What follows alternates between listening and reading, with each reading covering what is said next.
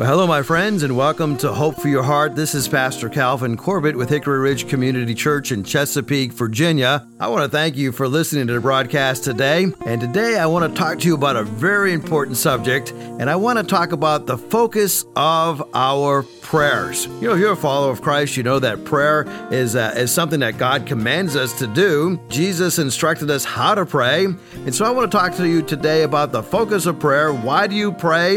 And uh, let's look at what Jesus Jesus said in this subject of prayer in the Sermon on the Mount. Now, the Sermon on the Mount is probably the most famous sermon ever preached in all of human history.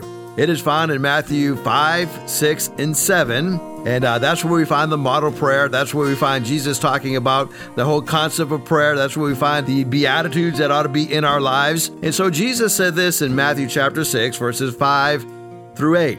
He says, whenever you pray. So it's it's implied here that we should be praying. And he says, whenever you pray, he begins kind of with a negative. He says, don't be like the hypocrites.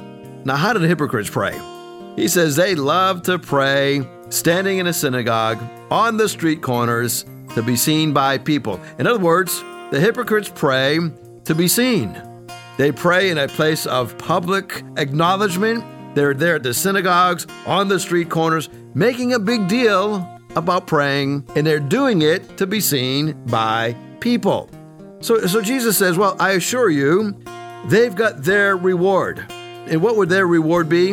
Uh, the applause, the accolades of people. But Jesus turns the tables and says, but you, right, followers of Christ, when you pray, go into a private room, shut your door, pray to your Father who is in secret, and your Father who sees in secret will reward you. Now, isn't this pretty fascinating? What the hypocrites want, we actually get if we're praying in secret. The hypocrites wanted to be seen, so they pray in public. Jesus says, if you pray in public, I'll make sure you get seen. What is done in secret, I will make sure that you are rewarded. And then Jesus says this, when you pray, he didn't say if you pray, but but when you pray, don't babble like the idolaters. Okay, first he talked about the hypocrites. They're praying to be seen. Jesus says, don't pray to be seen. Go to your prayer closet, shut the door. Your Father who sees you in secret will reward you openly. When you pray, secondly, don't be like the idolaters. Don't go babbling on and on. Why? Because they imagine that they're going to be heard for their many words. They think the more we pray, the more we'll be heard. You know, sometimes the, the best and most effective prayer are the simple, short little prayers like, like, help me, Lord. I remember one time I was cruising on down the road and, and we were coming through Charlottesville, Virginia, uh, right there on, on Route twenty-nine. And it was a snowy, icy night. And all of a sudden the car began to go back and forth and spun around. And, uh, and we, and I just said, Lord, help me as we're spinning around there. And uh, I, amazingly, right, we spun around two or three times. My wife and I were in my in-laws' brand new car. And uh, and I said, Lord, Lord, help us. And we ended up on the edge of the highway. And uh, I said, man, I can't get back up to the road. And so I, I said to my wife, I'm going to drive right down through that ravine and come up the other side. And I said, Lord, help me not to get stuck. And sure enough, we went down in that little ravine, came right out the other side. And I was so worried that this brand new car that I was driving that didn't belong to me, I said, man, my in-laws are never going to forgive me for this one. And uh, we went to the car wash a few miles down the road, and I, I got all the ice off it and all the mud off it. And, you know, I couldn't find a scratch on that car. That little simple prayer, help me, Lord, I not only protected us, but protected that car. And so Jesus says, don't babble like the idolaters, because they imagine they're going to be heard for their many words. You know, some people just love to hear themselves speak. Jesus says, don't be like them, because your Father, he knows the things that you need before you ask. So, so let's get, start with just a couple of points about prayer. Number one, Jesus said, don't focus on the words that you pray, but focus on the one to whom you are praying. In Second Chronicles, we, we are told that we're to believe in the Lord your God. And if you do, you'll be established. Believe in his prophets, and you will succeed. So when we have this focus, you know, you know, perseverance is more than just endurance. Oswald Chambers says, perseverance is much more than endurance. It is endurance combined with absolute assurance and certainty that what we are looking for is going to happen. You see, when my focus is on the one I'm praying to, I am going to be focused on him. I'm going to be determined to give him the glory. The psalmist put it this way, I sought the Lord, and he answered me, and he delivered me from my fears. Now, now the emphasis is not delivering from my fears. It's emphasizing I sought the Lord. I focused on the Lord, and a byproduct is that I was delivered from my fears. As we seek the Lord, even if he doesn't deliver us from our fears, he is there in the midst of our fears. So focus not on the words that you pray, but on the one that you pray to. Now, Paul had a lot to say to the Colossian believers about this subject. And he says, you know, as I, I hear about you Colossian believers, he says, I have not stopped praying for you. He says, we continually ask that God will fill you with the knowledge of his will through all the wisdom and understanding that the Spirit gives, so that you may live a life worthy of the Lord and please him in every way. Now, how do I know I'm pleasing him in every way? Paul says that you're bearing fruit in every good work. You're growing in your knowledge of God. So when God is the focus, uh, Christ is the focus of my prayer, I'm growing in knowledge of God. I am strengthened, Paul says, with all power, according to his glorious might, so that I might have great endurance and patience. So listen, as I focus on God and I focus on Christ, I get his glorious might. I get great endurance. I get great patience. Next, I give thanks. And it's joyful thanks. It's not like, oh, okay, well, thanks, Lord. No, no, it is that exuberant joy. And I'm saying, thank you, Lord, for blessing me. You know, we're in the month of November. November is Thanksgiving month. Every day in November, you ought to thank the Lord for what he's done for you. Be joyful for all that he's done for you. And Paul says, you know what I'm joyful about? I'm joyful because God has qualified me to share in the inheritance of his holy people in the kingdom of light. Well, well, Paul doesn't stop there. He's not quite done yet. And he says, I'm thankful because God has rescued me from the dominion of darkness and brought me into the kingdom of his Son, in whom we have redemption, the forgiveness of sins.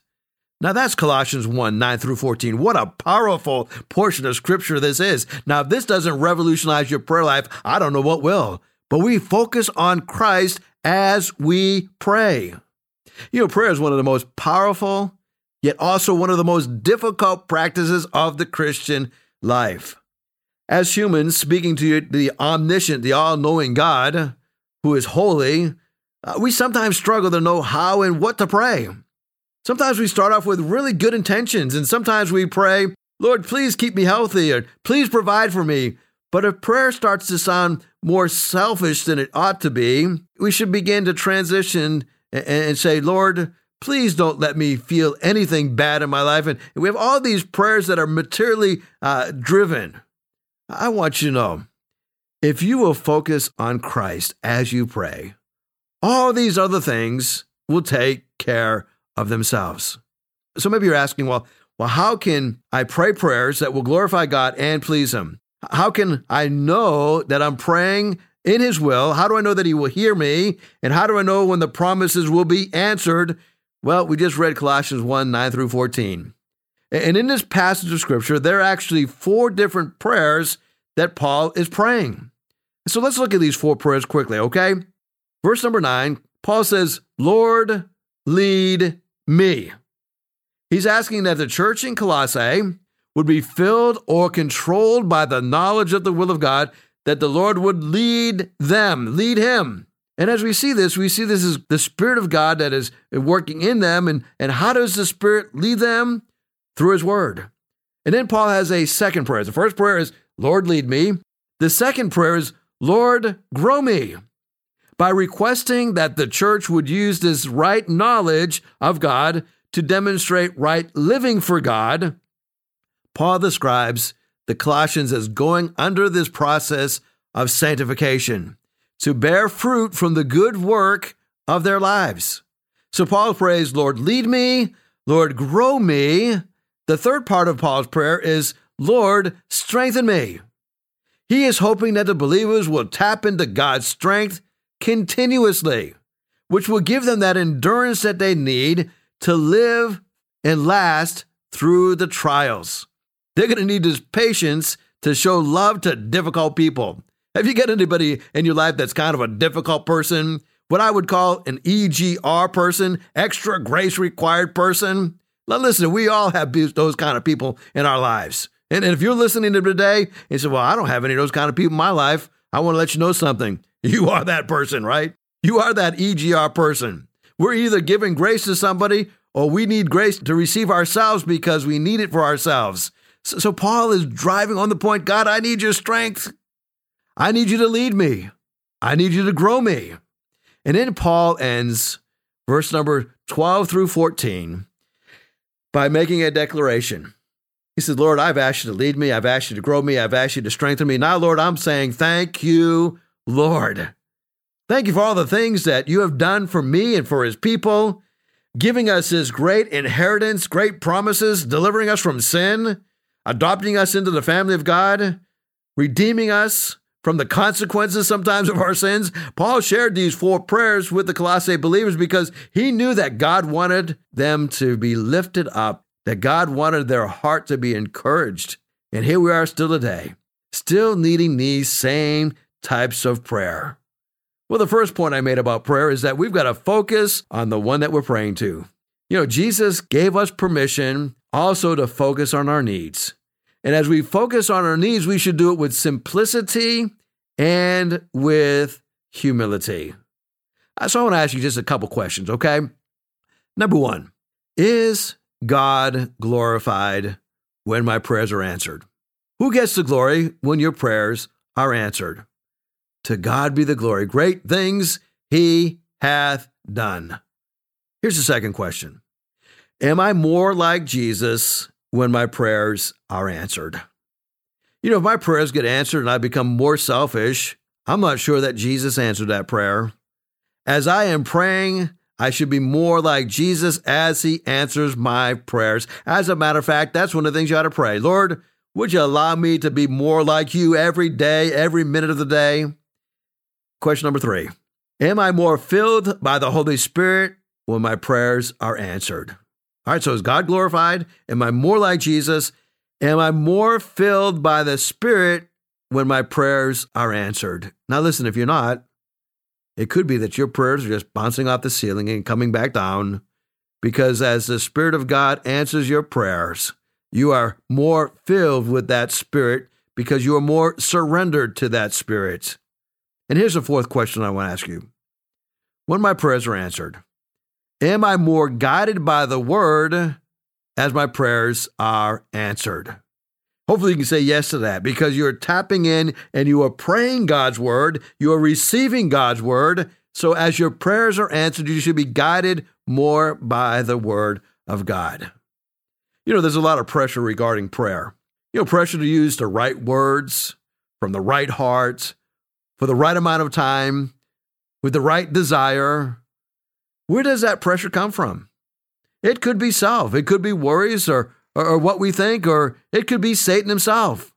He goes around and he loves to accuse us by accusing us in our heads and telling us that we are not qualified or that God is not listening. He would love to render us ineffective, allow us to be discouraged, filled with doubt, and distracted in our times of prayer. You know, we obviously pray with an imperfect faith, but we can pray with utter boldness because of what Christ has done for us to deal with our sin, to deal with our shortcomings. We pray in his name and through his righteousness, not our own righteousness. It's the Holy Spirit.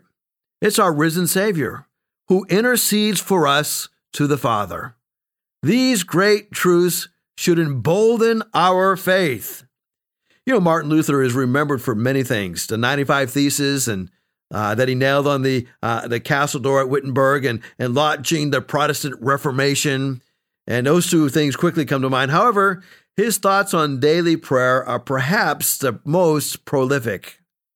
He is quoted as starting in the seasons of his business by saying he would rise and spend the first three hours of his day in prayer. He said without that time spent in prayer, he simply could not have functioned in the capacity that he needed. His own confession was his dire need for prayer. You see, many of us feel a shortage of time concerning prayer. You know, I spend a lot of time driving, and I drive back and forth to Newport News every single day. And as I was driving home the other day, a thought hit me. How, how am I using this time that I'm commuting? Am I using this time constructively? Oh, I listen to a lot of sermons, and that's good, and, and they're very encouraging, very inspiring. But I've decided that I need to spend more time as I'm driving praying. I'm just using that, that time that I'm commuting, just seeking the face of God. Now, as you're praying, cruising on the highway, obviously you pray with your eyes open, you're, and you're fully alert as to your surroundings. And I find I, I can pray pretty well with my eyes open. And uh, the great thing about being in my car, I can even pray out loud. Uh, because I'm usually by myself, especially coming back from Newport News, and I found that this is a great time of prayer, just seeking God's face. As you think about praying, you can even ask the Lord to, to give you what you need uh, to pray. Uh, Lord, teach us how to pray. In Matthew seven seven, remember what Jesus says, don't babble like the idolaters. You know, they imagine they're going to be heard for their many words. So I don't pray uh, just so I can hear myself praying. Uh, you know, perhaps the most important part of prayer is that that we view and we address God. And, and as we address him, our prayers are more about him than it is about ourselves. You know, Jesus reveals in the model prayer that his Father is God, our Father which art in heaven. And he recognized that God is the King of the kingdom. He should be revered. He should be worshiped even before our needs are mentioned. You know, he also encourages us in his model prayer to stop the mindless chatter and to quit thinking that we will be heard because we have much speaking. You know, it's important that when we pray, we remember who he is. We recall the fact that this prayer is all about the one I'm praying to. It's not about me. You remember when Jesus was in the Garden of Gethsemane before going to the cross? He humbled himself and he prayed a simple but profound prayer. He bowed his head, and he got right to the point. You know, we should keep this in mind. God knows us better than we know ourselves. He already knows our weaknesses. He knows our sins. He knows every need. We can pray with childlike simplicity, without hesitation, and without pretense, surrendering to God all that we have, great and small, is a beautiful and a necessary act of worship. So when you pray, trust that God is present, that God is able to help you, and that you can freely come before him just with childlike faith. When we quote the Lord's Prayer found in Matthew six, nine through thirteen, uh, it might be better described really as the model prayer or, or the disciples' prayer. And in it, we are just reminded how to pray by approaching God in worship first, being open and honest with him about our needs. It is very appropriate to share our needs, but let's begin by acknowledging him. And here's a simple type of prayer. To you alone, God, is glory and power. Yours alone is the kingdom rule that we desire. May our prayers always reflect the attitude of reverence and respect to your authority and your will. May our ever-changing lives be easily characterized as people who long for you only and submit to you completely. May that attitude of surrender always mark how we pray. In a spirit of unity, together we declare, amen. You know, Jesus was very clear about how we should pray. You know, in the book of Exodus, Moses asked God what his first name was. And what a powerful introduction. Moses wanted to know, who should he say has sent him to confront Pharaoh? What was God's response? God's response was very simple. I am who I am.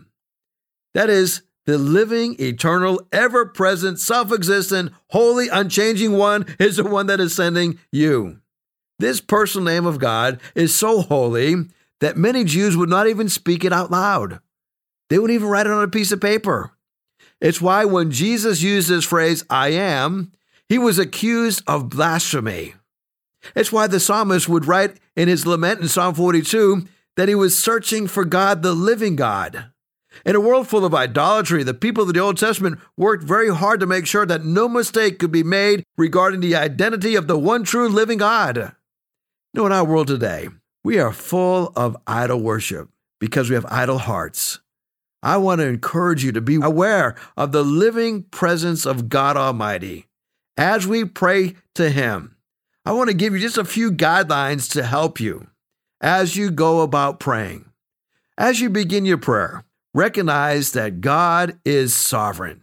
He is who He claims to be. He is the one who bears the name of Sovereign One. In Hebrews eleven six, it reminds us that without faith, it's impossible to please God, because anyone who comes to Him must believe that He exists and that He rewards those who diligently seek Him. Now, as we think about this, we must believe that He exists. By acknowledging His existence, we are acknowledging His sovereignty, His control in our lives.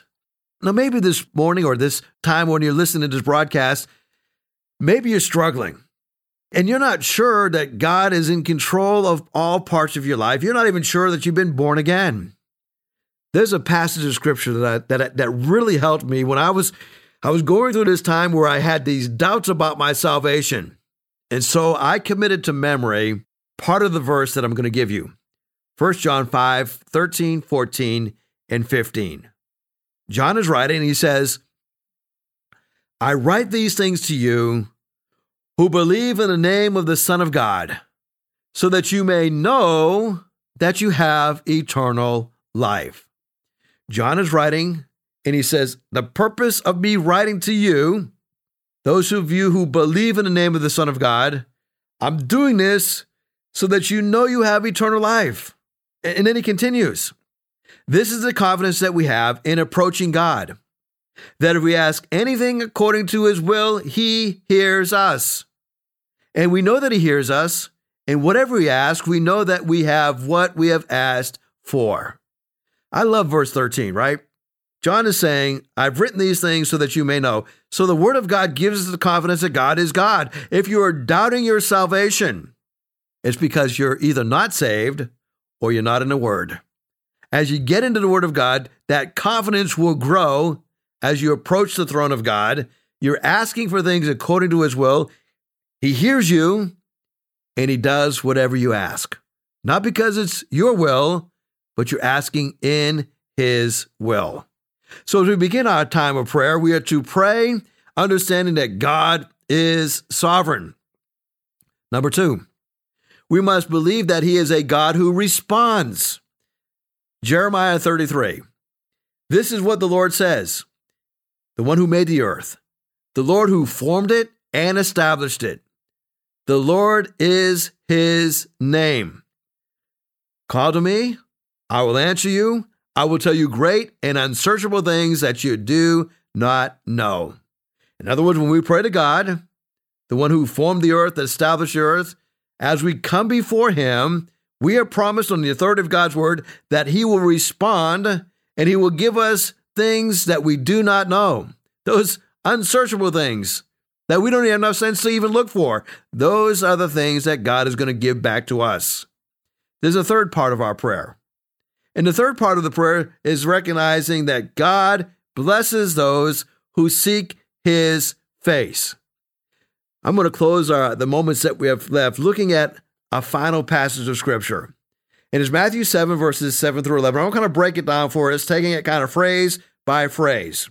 It begins by saying, ask, and these are the words that are spoken by Jesus. This is what we would call the red letter words, ask. Okay, so I'm going to ask, and it will be given to you. Now, I wonder how many prayers never get answered because they're never offered. Ask, and it will be given to you. Okay, so we're asking. It doesn't stop there. Prayer is not inattention. As we pray for something, then we seek.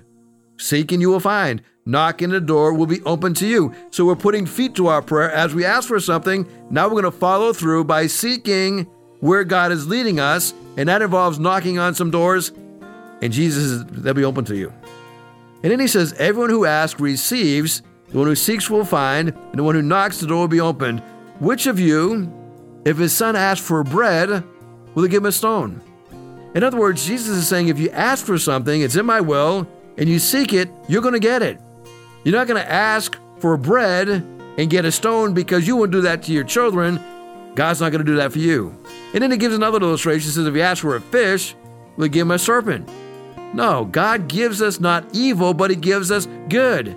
If we know how to give good gifts to our children, how much more will our Father in heaven give good gifts to us, to those who ask. Ask and you shall receive. So Lord, we pray today that we will have that capacity to begin our prayers recognizing you are God, recognizing that you will respond to our request and that you will bless us as we pray in your name. And we give you all the glory in Jesus' name. Amen. Hickory Ridge Community Church is located at thirty-two twenty South Battlefield Boulevard, Chesapeake, Virginia. Sunday service times are at nine a.m. and eleven a.m. We'd love for you to join us. For more information, you go to our website at w w w dot h r c c seven dot org. No matter what you're going through, remember, in Jesus Christ, there is always hope for your heart.